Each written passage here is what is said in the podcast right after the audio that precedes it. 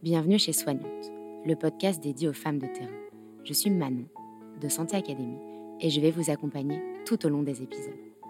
Cela fait maintenant plus d'un an que nous formons des milliers d'idèles, de médecins et de pharmaciens. À travers ce chiffre, ce sont surtout des échanges humains qui nous inspirent quotidiennement. C'est de là qu'est né ce podcast, un espace de partage et de transmission. Infirmières, aides-soignantes, sages-femmes, pharmaciennes, professeurs ou spécialistes, vous découvrirez ici le parcours exceptionnel de ces femmes hors du commun. Aujourd'hui, j'accueille Emma. Emma, je l'ai d'abord connue sur les réseaux sociaux avec son compte Emma Anyone qui compte plus de 300 000 personnes. Puis, j'ai découvert rapidement son autre facette d'infirmière puricultrice. Emma, elle est ce que j'aime appeler un électron libre. Vous allez découvrir, au fil de notre podcast, un profil atypique avec un profond sens de l'engagement depuis son plus jeune âge, au moment même où elle rêvait de, je cite, soigner les bébés. Comment fait-on pour faire coexister deux métiers si différents, où la légèreté de l'influence frôle avec la réalité parfois brusque d'un service de pédiatrie? À travers sa médiatisation et ses préjugés, comment rester crédible aux yeux de ses patients et de ses collaborateurs à seulement 24 ans? Emma nous explique tout sans détour.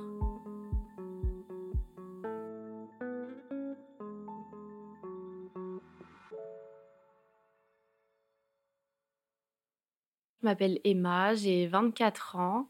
Je suis infirmière puricultrice depuis peu, parce que du coup j'ai été diplômée infirmière en juillet 2019 et puricultrice en octobre 2020. Donc c'est tout récent. Et euh, j'habite à Lyon depuis un an et demi. Je travaille du coup dans un hôpital euh, privé, dans plusieurs services. Je fais la néonatologie, donc avec les bébés prématurés ou les bébés nouveau-nés qui vont pas forcément très bien. En pédiatrie, donc avec des enfants de 0 à 18 ans et aussi aux consultations euh, de pédiatrie. Et parfois, je vais aussi dans un centre de rééducation euh, pédiatrique. Je travaille donc dans trois services, je suis roulante. Infirmière roulante, c'est un peu comme les infirmières du pool, pour celles qui connaissent en travaillant à l'hôpital public, c'est comme ça que c'est appelé. C'est une infirmière qui peut aller dans plusieurs services. Alors, euh, souvent dans les services adultes, il y a un pool médecine, un pool chirurgie, un pool urgence, réa. Et moi, du coup, je suis sur tout le pôle mère-enfant. Donc, euh, pas la maternité parce qu'il n'y a pas d'infirmière péricultrice, salle d'accouchement non plus, euh, mais euh, le SSR pédiatrique, la néonate, la pédiatrie et les consultations de pédiatrie. Et donc, roulante, en gros, on, bouche un peu les trous. Moi, ça me va très bien parce que j'aime pas être dans un service particulier. J'arrivais pas à faire mon choix. Donc, d'aller un peu partout, ça me va. Ça permet de pas se lasser. Et donc, voilà, il n'y a pas de temps de jour en consultation, temps de jour en néonate. c'est un peu là où les services ont besoin de nous, en fait.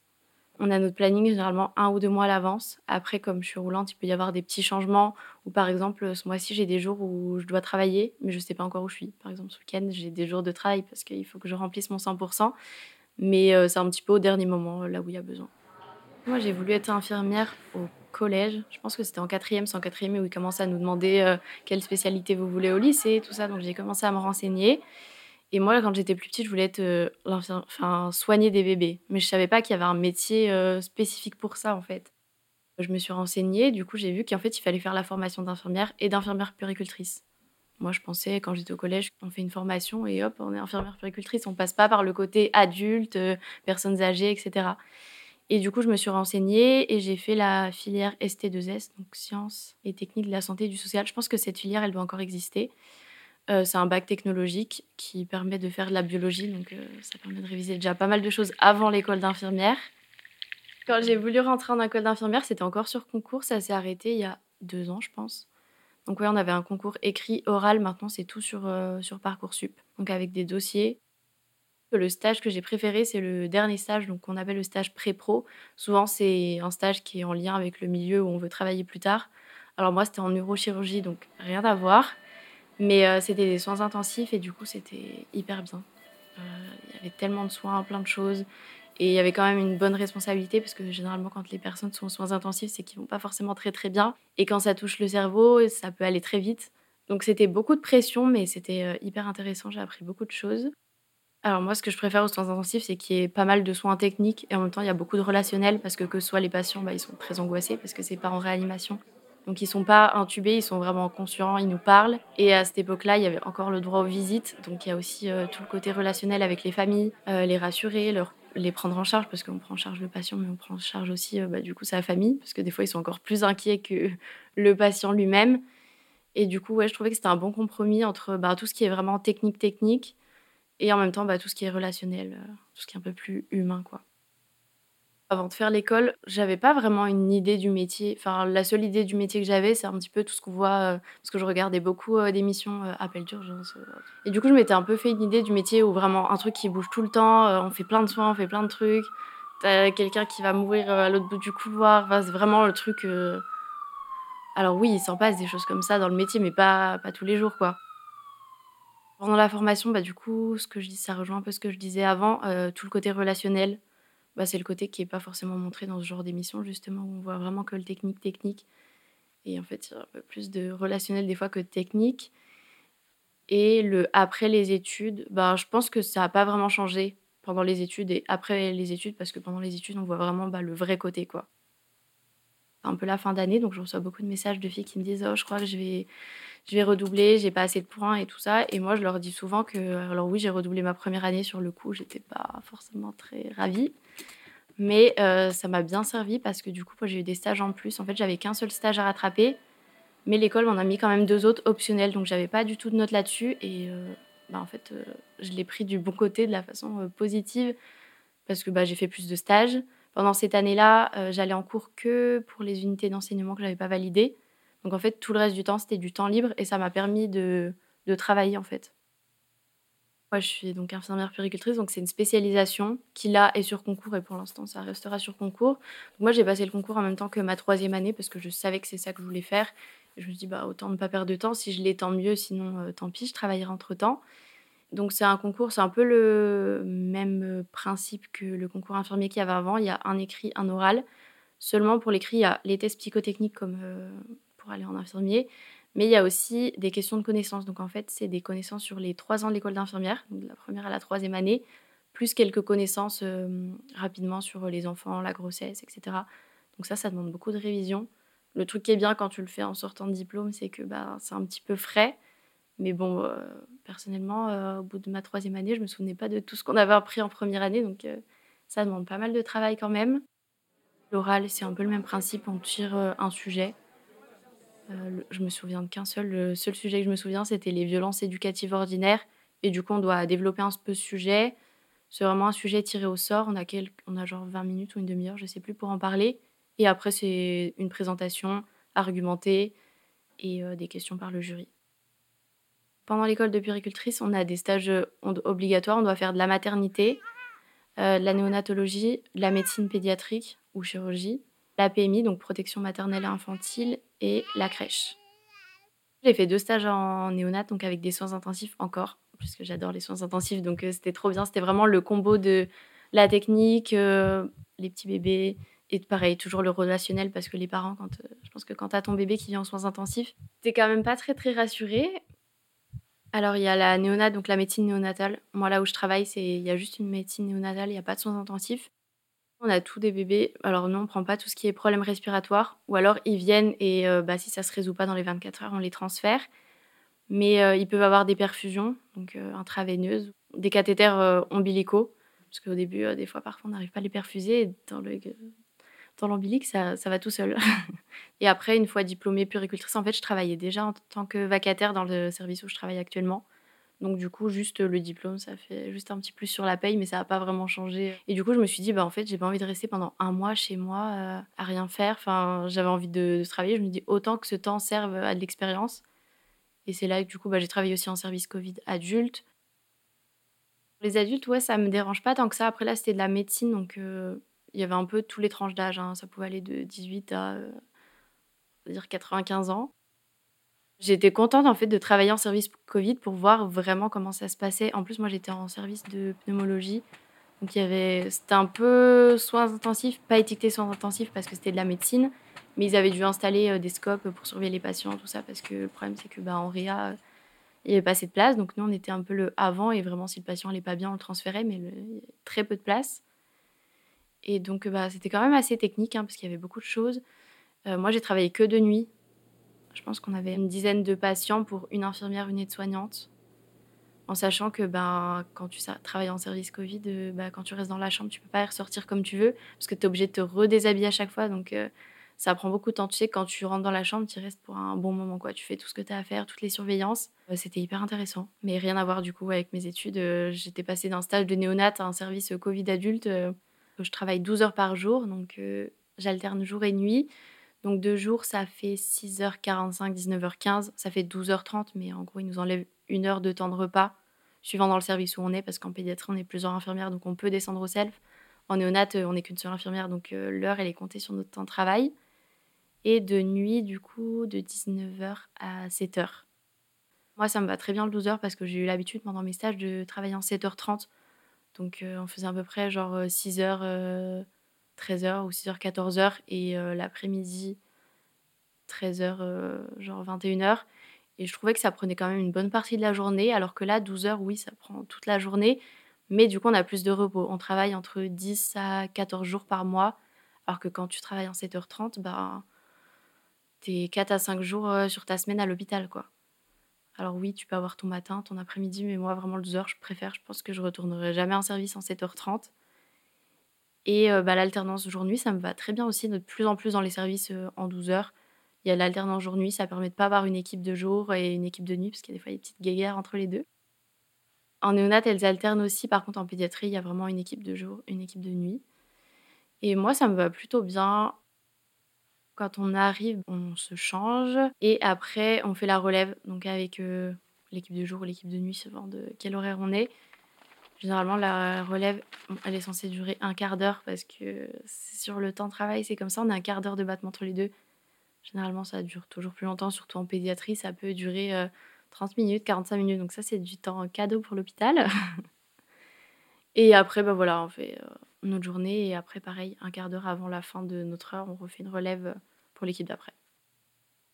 Alors du coup, infirmière puricultrice, ça peut être fait aussi en libéral. Bah, le seul truc, c'est que bah, notre bac plus 4, il n'est pas reconnu. On fait juste en fait infirmière et on a notre diplôme en plus. Après, ce qui peut être bien, c'est que bah, on peut travailler qu'avec les enfants, alors qu'une infirmière basique, on va dire. Elle aura peut-être moins de soins avec les enfants. Mais je sais que moi, j'ai fait un stage justement en cabinet infirmier en libéral euh, pendant mon école d'infirmière. Et ça arrivait quand même qu'on ait des enfants. Mais après, c'était une plus petite ville. Je pense qu'à Lyon, il doit y avoir euh, peut-être des cabinets euh, spéciaux d'infirmières libérales qui font que ça. Et je sais aussi qu'il y a des infirmières puricultrices qui font des consultations, par exemple aide à la parentalité, faire accompagnement à la parentalité, des choses comme ça. Mais c'est pareil, ça c'est un truc qui n'est pas reconnu et généralement elles sont obligées de se mettre en auto-entreprise parce que c'est pas un soin, euh, par exemple, comme euh, une infirmière quand elle va à domicile et qu'elle fait une prise de sang. Les actes, ils sont cotés. Et là, en fait, une consultation euh, d'accompagnement à la parentalité, c'est pas coté, en fait. C'est comme des infirmières puricultrices qui accompagnent à l'allaitement. En fait, tu es auto-entrepreneur, mais c'est pas des choses qui sont remboursées, je crois, par la Sécu. Je regrette trop de ne pas avoir fait mon stage en PMI parce que j'aurais bien voulu voir. Parce qu'on peut faire aussi, euh, bah, ça peut être la suite de la néonate parce que généralement, nous, les enfants en néonate, on fait le lien avec la PMI. La PMI vient soit à domicile pour faire une consultation, la peser, euh, donner les conseils. Donc oui, ça rejoint un peu du coup l'infirmière puricultrice libérale. Sauf que ben, du coup, tu es rattaché à l'arrondissement ou à la région. Enfin, tu pas euh, toute seule dans ton bureau à gérer tes consultations toi-même et avoir que tes patients. Je trouve qu'au niveau personnel, on n'est pas trop en manque. Bon, il y a certaines fois où bah, quand tu dépasses un peu la capacité du nombre de lits, parce que ça, arrive très souvent, genre en néonat, quand tu as des jumeaux, bah forcément ça prend qu'une chambre, mais tu en as deux, où on a six chambres en fait en néonat, et il y a une petite salle, on appelle ça la salle de réa. C'est pas une réanimation, hein, mais quand ils vont pas très bien, donc du coup on peut avoir les six chambres de complète, plus deux qui vont pas forcément très bien. Donc là, des fois, tu ressens un petit peu un petit manque, mais bon, c'est très rare.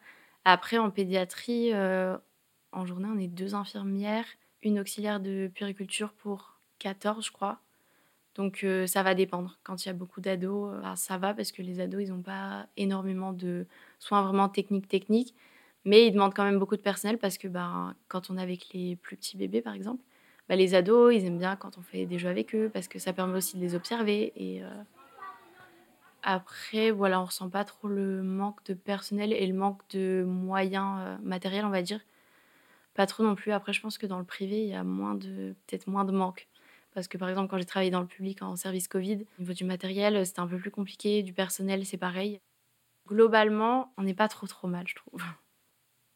Les types de patients que je reçois, bah, ça va autant si je suis en néonate, autant être des nouveau-nés et après en pédiatrie, c'est très, très large parce que c'est vraiment de 0 à 18 ans. On peut avoir, hem, donc on a un côté, heu, somatique, donc avec tous des patients qui ont vraiment un problème médical. Ces derniers temps, ce qu'on a le plus eu, bah, cet hiver, tout ce qui est bronchiolite, donc avec les bébés et là, il y a eu pas mal de gastro qui sont revenus aussi. Heu, donc des gastro, heu, pas des gastro simples, hein, généralement, c'est plus des petits parce que les grands, on sait très bien qu'ils vont réussir à se réalimenter tout seuls, la plupart du temps. C'est vraiment ce qu'on a le plus. Après, il peut y avoir d'autres types d'infections, hem, des infections urinaires qui remontent un peu des pyélonéphrite. Après, on a aussi tout ce qui est, on a un côté avec des enfants qui ont entre, allez, 8 et 12 ans, donc on appelle les 10, donc c'est tous ceux qui ont des problèmes, d'hyperactivité, troubles du comportement, hem, pour les observer, ils ont aussi des tests avec des psychologues et aussi pour mettre en route des traitements qui permettra de les canaliser, heu, pour l'école, heu, choses comme ça. Après on a tout le côté, adolescent, donc ça peut être, autant, des dépressions que des troubles alimentaires, en pédiatrie, il y a 4 somatiques, à peu près le même nombre en enfants, 10 et les ados, 6. Donc c'est à peu près équilibré, quoi. En néonate, ce qu'on fait la journée, bah, déjà le matin, il y a tout ce qui est, heu, les pesées parce qu'on les pèse tous les matins. Il peut y avoir des traitements pour ceux qui, je sais pas, qui manquent de fer ou heu, qui ont des problèmes, hem, de bradycardie, on leur donne de la caféine, pour éviter ça, pour éviter les apnées. Après il y a tout ce qui est, ben, les biberons, l'échange, l'accompagnement, bah, du coup la parentalité, s'il y a des allaitements ou non. On s'occupe des bébés aussi quand les parents sont pas là, parce qu'il y en a certains, bah, quand, heu, tu as 5 enfants déjà à la maison, heu, tu peux pas forcément rester H24 dans le service. Après, heu, en néonate, il peut aussi y avoir des traitements intraveineux, donc on pose des cathéters. Il peut y avoir des antibiotiques à passer ou si un enfant, ne mange pas, des perfusions, des prises de sang. Généralement, ils restent jusqu'à ce qu'ils atteignent, heu, 37 semaines. Par exemple, le bébé est né, à 33 semaines, il va rester généralement à peu près 4 semaines pour atteindre le en âge corrigé, le la date du terme, puisque le terme, c'est entre 37 et 41. Donc heu, ça va dépendre. Après, on peut avoir aussi des enfants qui sont transférés de réanimation, heu, donc heu, généralement, c'est les grands, c'est des petits grands qui sont nés, heu, très, très tôt et que du coup, bah, pour rapprochement, parce que les parents habitent pas très loin de l'hôpital, ils viennent vers nous, donc souvent, c'est un peu pour la fin, quoi. Généralement, ils vont plutôt bien. Mais heu, ouais, donc ça ça va dépendre de à l'âge, heu, auquel ils sont nés et après si c'est des enfants qui sont nés à terme, bah, ça va dépendre, heu, si c'est un problème respiratoire ou un problème d'alimentation ou autre. En pédiatrie, ce qu'on fait alors, bah, il y a tout le côté, somatique, donc il va y avoir tous les soins infirmiers, ça peut être, des prises de sang. Parfois, il peut y avoir des pansements, c'est très rare, mais on a parfois des enfants qui viennent pour des brûlures, donc il y a des pansements à refaire, des perfusions, des poses de sonde nasogastrique pour les bébés qui arrivent pas à s'alimenter. Heu, les bébés ou les grands d'ailleurs, on peut avoir des ados aussi qui en ont. Alors c'est vraiment plus le côté, heu, soins infirmiers. Il y a aussi, heu, bah, tout ce qui est accompagnement à la parentalité parce qu'on a très souvent qui viennent pour, heu, perte de poids ou des bébés qui arrivent qui ont, je sais pas 2 semaines et qui ont qui ont toujours pas repris leur poids de naissance. Donc, il va y avoir tout ce qui est observation à l'alimentation, aide, pour les parents. Il peut y avoir aussi des enfants qui viennent pour des allergies alimentaires. Donc par exemple pour les petits, on va mettre, en place de lait, sans protéines de lait de vache. Il y a des enfants qui peuvent venir aussi pour des tests, heu, allergiques. Après pour tout ce qui est les enfants 10, heu, bah, du coup, ils ont pas mal de soins, enfin de soins. Ils ont pas mal d'observations avec les psychologues, mais aussi avec nous. Donc quand on a le temps, on essaye de par exemple, d'aller faire des jeux avec eux. Alors il y en a qui vont se dire: «Ouais, tu vas au travail pour jouer». Alors que, bah, quand on joue et qu'on fait des activités, c'est pour les observer parce que, bah, on se rend compte comment ils se comportent avec les autres, comment ils se comportent avec les adultes. Voilà, eux, ils peuvent avoir aussi des traitements à mettre en place, mais sinon ils ont pas vraiment de soins infirmiers infirmiers, il y a pas de prise de sang, de choses comme ça. Et après avec les ados, bah, ça va être, heu, beaucoup d'accompagnement aussi. Beaucoup d'écoute active, de discussion. C'est très souvent que, bah, les enfants, ils vont pas se sentir bien. Ils vont vouloir nous parler, ça, ça peut prendre du temps, hein. Une discussion, ça peut vite monter à une 1/2 heure, des fois 1 heure, heu et heu, on se rend pas compte qu'on travaille, mais c'est vraiment du travail parce que ça les aide bien et eux, c'est pareil pendant les activités, hem, les observer. Pendant les temps de repas aussi, quand il y a des troubles alimentaires, les observer, essayer de les encourager un petit peu à manger, enfin, c'est très varié. C'est pour ça que j'aime bien ce service, c'est parce que c'est pas comme un service de médecine pédiatrique basique où il y a vraiment que des problèmes médicaux. Là, il y a vraiment de tout, quoi. Il y a pas que des soins infirmier technique, technique, il y a aussi toute l'observation, le relationnel. Ils sont un par chambre ou parfois il se peut qu'on double des chambres parce que des fois il y en a plus, il y a des chambres qui sont un peu plus grandes pour ça. Donc tout ce qui est les enfants 10, c'est un peu plus compliqué parce que bah, quand on fait nos soins, on n'est pas toujours avec eux. Et quand c'est des enfants hyper actifs qui ont genre 10 ans, bah, tu es un peu obligé d'avoir un peu l'œil sur eux tout le temps. Quoi. Dessiner sur les murs, ça c'est très souvent. Hein. ils construisent des épées avec du papier. Enfin, ils sont hyper inventifs parce qu'ils n'ont pas le droit d'amener d'armes forcément dans le service tu trouves des trucs euh, où ils vont prendre leur douche et en fait c'est des douches euh, un peu comme à l'italienne mais genre toute la pièce de la salle de bain donc euh, en mettre partout mettre du savon partout ils trouvent toujours des, trucs à faire donc quand t'es pas avec eux c'est un peu compliqué. Et eux surtout ce qui est le plus compliqué c'est le soir. Parce que bah, les ados forcément ils ont le droit de regarder la télé. Eux ils ont pas le droit. Eux ils doivent aller se coucher plus tôt donc bah, pourquoi les grands ils se couchent et ils se couchent pas et nous on doit se coucher? Faut raconter les histoires faut faire tous les temps de coucher entre celui qui aime pas le noir, celui qui veut de la lumière, celui qui veut dormir dans le noir complet. C'est compliqué, mais, mais ils sont marrants, mais ils sont, ils sont épuisants des fois. les ados, pareil, ils ont une chambre euh, et eux, ils sont plus en autonomie. Hein. on n'a pas besoin de les aider pour les douches, les trucs comme ça. Eux, c'est plus l'accompagnement bah, au repas et après bah, les activités le soir. Le soir aussi, c'est souvent là où ils parlent le plus. Et des fois, bah, le problème, c'est que le soir, on est une infirmière, une euh, auxiliaire de puère. Donc, si on a une qui veut le parler, après, l'autre, faut qu'elle reste dans le service parce qu'il faut qu'elle gère les autres. Donc, c'est. Bon, on pourrait pas être un pour un, c'est pas possible. On a un petit coffre qui est fermé à clé. Je peux dire que dedans, il y a des mines de cutter, des, des rasoirs, euh, parce qu'il y en a pas mal qui ont essayé de se faire du mal. Et puis, on peut pas être H24 euh, avec eux. Et quand on, fait leur entrée, on fouille pas leur sac, quoi. Mais après, si c'est vraiment des gros, risques suicidaires, enfin, généralement, on n'en a pas. Ils vont plus euh, en pédopsie. Toutes les fenêtres, déjà, sont toutes fermées, tout est verrouillé. Euh, nous, on laisse pas, on laisse dans la salle de jeu, il y a des stylos, choses comme ça, mais il n'y a pas de ciseaux. Si elles en veulent, elles peuvent nous demander. Mais après, bah, généralement, quand ils emmènent leur trousse, on va pas leur confisquer euh, à chacun leur, tout leur truc, quoi.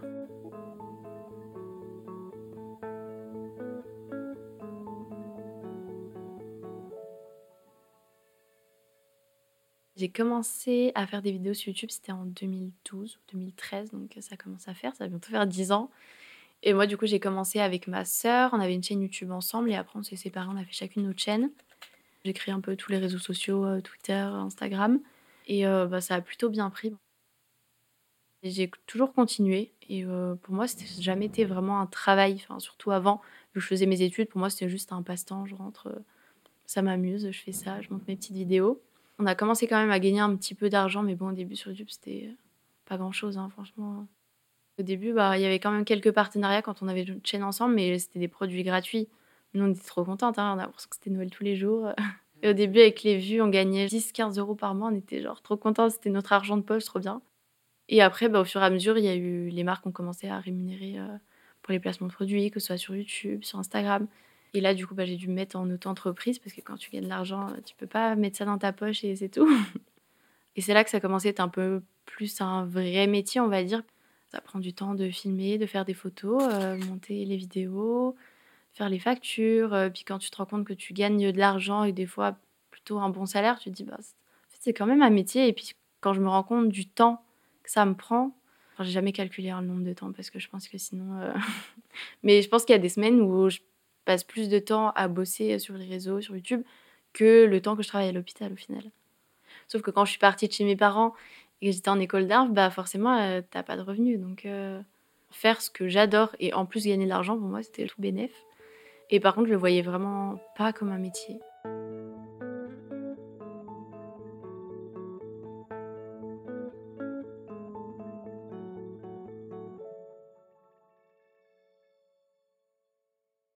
L'année où j'ai redoublé, où je m'étais dit, je fais carrément autre chose, et après, je m'étais dit, mais pourquoi je ferais pas que YouTube en fait? Et après, je me dis que c'était quand même un revenu euh, pas très stable. Hein, euh, vraiment, tu peux avoir des différences énormes d'un mois à l'autre. YouTube, c'est quand même un métier où tu es assez seul. Enfin, tu es chez toi. À part, avant, il y avait des événements, c'était cool. Je pouvais monter à Paris, faire des trucs. Mais euh, globalement, ben, tu montes tes vidéos toute seule, tu réponds à tes mails, c'est un métier assez seul. Et moi, j'aime bien euh, voir du monde, faire un métier où, qui bouge. Et du coup, je me suis dit non, je vais, j'arrête euh, aucun des deux. Bon, déjà, le métier d'infirmière puricultrice, ça, je suis sûre que je voulais le faire. YouTube tout seul, ouais, je me suis dit, c'est, c'est pas assez sûr. Je préfère avoir mon diplôme Et au pire du pire, bah, si je me rends compte à la fin de mon diplôme que ça me plaît pas tant que ça, je sais que j'aurai toujours YouTube. Mais après, je me dis si YouTube s'arrête ou si je me lasse ou. Enfin, on sait jamais trop comment ça peut, euh, ça peut tourner. Je me dis j'aurai toujours mon diplôme euh, pour être, avoir un petit gage de sûreté. Concilier les deux, ça n'a pas toujours été facile, bah, surtout quand j'étais étudiante. Là, maintenant que je suis plus étudiante, bah, je rentre le soir, je peux bosser sur mes vidéos, je suis pas obligée de bosser mes cours. Mais c'est quand même assez fatigant parce que presque tous mes jours de repos, ben, je les passe à bosser euh, sur les réseaux. C'est surtout aussi de gérer la vie à côté parce que ben, tout voir mes amis, voir ma famille, sachant que j'habite loin de ma famille. Quand je fais mes jours de repos, ben, je suis obligée de travailler, travailler pour quand je vais les voir, ne pas avoir à travailler sur ça. Sauf que quand tu restes trois jours, ben, comme le week-end dernier, euh, je suis allée chez ma famille, tu réponds pas pendant trois jours au mail, on t'envoie des messages. Euh, vous êtes sûr, vous voulez toujours continuer la collaboration, machin, machin? Et moi, je suis là, genre, laissez-moi juste trois jours tranquille. Euh. Enfin, c'est un métier où tu t'arrêtes jamais, tu peux pas prendre euh, une semaine de vacances. C'est pas comme le métier à l'hôpital où tu dis, bah, je pars une semaine et j'ai aucun lien avec l'hôpital. Là, tu te dis, bah, un peu tous les jours, tu es toujours obligé de regarder WhatsApp, les mails, parce que c'est un métier où tu t'arrêtes jamais, en fait. Le côté influenceuse, je pense que ça m'a aidé parce que j'étais hyper, hyper timide avant et je pense que ça m'a aidé du coup être euh, avoir plus l'habitude de, parler, même si bah, quand tu parles à ta caméra, c'est pas comme quand tu parles avec des gens. Mais je pense que c'est plutôt le côté infirmière puricultrice qui m'a aidé pour euh, YouTube, parce que j'ai fait pas mal de vidéos euh, sur euh, les dons, j'ai fait de la prévention, des sujets sur la santé, sur l'alcool au volant. Après, j'ai fait tous les dons, dons de cheveux, dons du sang, dons... Et je pense que bah, si j'avais pas été dans le métier de la santé, c'est pas forcément des vidéos que j'aurais abordé. Après, c'est pas forcément les vidéos qui sont les plus vues. Hein. Clairement, les gens, sur, quand ils vont sur YouTube, c'est pas forcément pour regarder une vidéo sur le don du sang. Mais je me dis que même si ça a été vu par peu de personnes, eh ben, j'ai quand même réussi à faire passer des messages que j'avais envie de faire passer. Je pense aussi que si quelqu'un qui n'y connaît rien du tout dans la santé va parler de ça, peut-être que les gens le prendront un peu moins au sérieux. Moi, vu que c'est mon métier, je pense que plus légitime que d'autres le don dans vos sites parce que je l'ai moi-même fait le don. Donc j'avais fait une petite vidéo où euh, on suit, euh, je m'étais filmé un peu euh, tous les jours sans donner de date parce qu'on n'a pas le droit de donner la date du jour où on le fait parce que sinon on pourrait retrouver qui on est. Suite à ça, l'agence de la biomédecine m'a contacté pour que je vienne à Paris pour visiter les locaux. du plus haut de l'agence en fait, c'est eux qui gèrent tout ce qui est les dons. J'ai pu faire un live avec une médecin qui s'occupe de gérer le don et donc elle a pu répondre bah, à toutes les questions que les gens avaient. Parce que moi j'avais déjà proposé à mes abonnés de faire une foire aux questions, mais j'ai pas toutes les connaissances. Moi j'ai juste fait le don, quoi. Je n'étais pas du tout rémunérée et moi j'ai pas forcément envie de me faire rémunérer sur des sujets-là en fait. Mon métier d'infirmière m'a aidé pour avoir ce genre d'opportunité. Sur mon compte principal, j'ai quand même quelques infirmiers et puis il y en a pas mal qui m'ont découvert bah, suite à mes vidéos YouTube sur ça, comme j'ai fait pas mal de vidéos. Et je sais qu'il y en a beaucoup aussi qui veulent le devenir parce que ça, c'est vraiment genre tous les jours, euh, on me pose des questions là-dessus. Grâce à toi, euh, je vais faire ces études et tout. Euh. Et après, du coup, c'est pour ça que j'ai créé un compte spécial sur mes études d'infirmière parce que, en fait, c'est des questions qui revenaient tellement souvent sur mon compte principal que je pense que ça pouvait un peu être redondant. Dans tous mes stages, on a découvert que je fais des vidéos sur YouTube, alors que je ne l'ai jamais dit.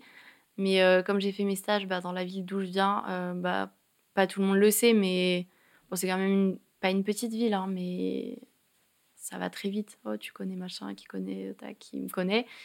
Là où je travaille actuellement, euh, j'ai fait l'erreur d'un coup sortir mon téléphone devant des ados, chose qu'il ne faut jamais faire. Elles ont vu mon nombre d'abonnés, elles sont allées le dire à d'autres collègues. Et du coup, maintenant, quasiment tous mes collègues le savent. Mais sinon, c'est pas vraiment un sujet. Euh, j'ai pas forcément envie d'en parler, j'aime pas trop mélanger genre le travail et euh, ce que je fais sur les réseaux parce que bah, je sais que quand tu fais des vidéos sur YouTube ou euh, que tu fais des trucs sur Instagram, bah, il y a beaucoup de gens qui jugent. Et moi, j'ai envie juste qu'elles euh, voient ma personnalité, genre moi comme je suis et pas forcément moi sur Internet. Et déjà, la plupart, elles voient genre les filles un peu télé qui vont faire des placements de produits tous les jours, alors qu'il n'y a pas que ça, quoi, sur les réseaux. Et puis bah, après, il y a. Et puis j'aime pas trop en parler non plus, parce qu'après, tu as toutes les questions. Et combien tu gagnes et machin. Et moi, est-ce que je vais vers elle Tu gagnes combien? Non. Mon métier, bah, du coup, d'infirmière puéricultrice, ça me permet d'avoir un peu les pieds sur terre, parce que je pense que vraiment, quand tu fais des vidéos sur YouTube ou que tu es sur les réseaux, tu peux vite être bah, un peu, bah, comme je dis, déconnecté de la réalité.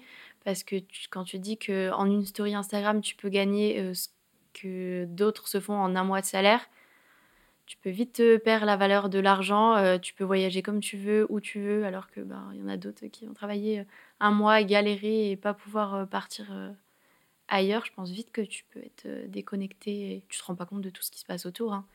Que ce soit pendant les confinements, alors oui, bah, les gens qui sont sur les réseaux sociaux étaient confinés aussi, mais je pense qu'ils se rendaient pas compte de tout ce qui se passe à l'hôpital. eux, ils font, ça change pas grand chose à leur vie au final. tu restes chez toi, tu fais tes vidéos, tu gagnes de l'argent et mais c'est pas aussi simple que ça quand même.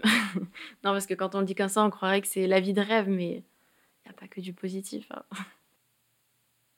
Je reçois des messages. Euh, j'aimerais bien faire comme toi. Comment t'as fait pour avoir des abonnés Comment t'as fait pour gagner de l'argent Alors que moi, je leur dis toujours, moi, j'ai commencé parce que ça me plaisait. J'ai pas commencé euh, pour en faire mon métier. Mais ça se voit de plus en plus hein, quand tu regardes, euh, que ce soit YouTube, Insta ou quoi. Tu vois très bien qu'il y en a qui sont là pour en faire de faire ça leur métier, quoi.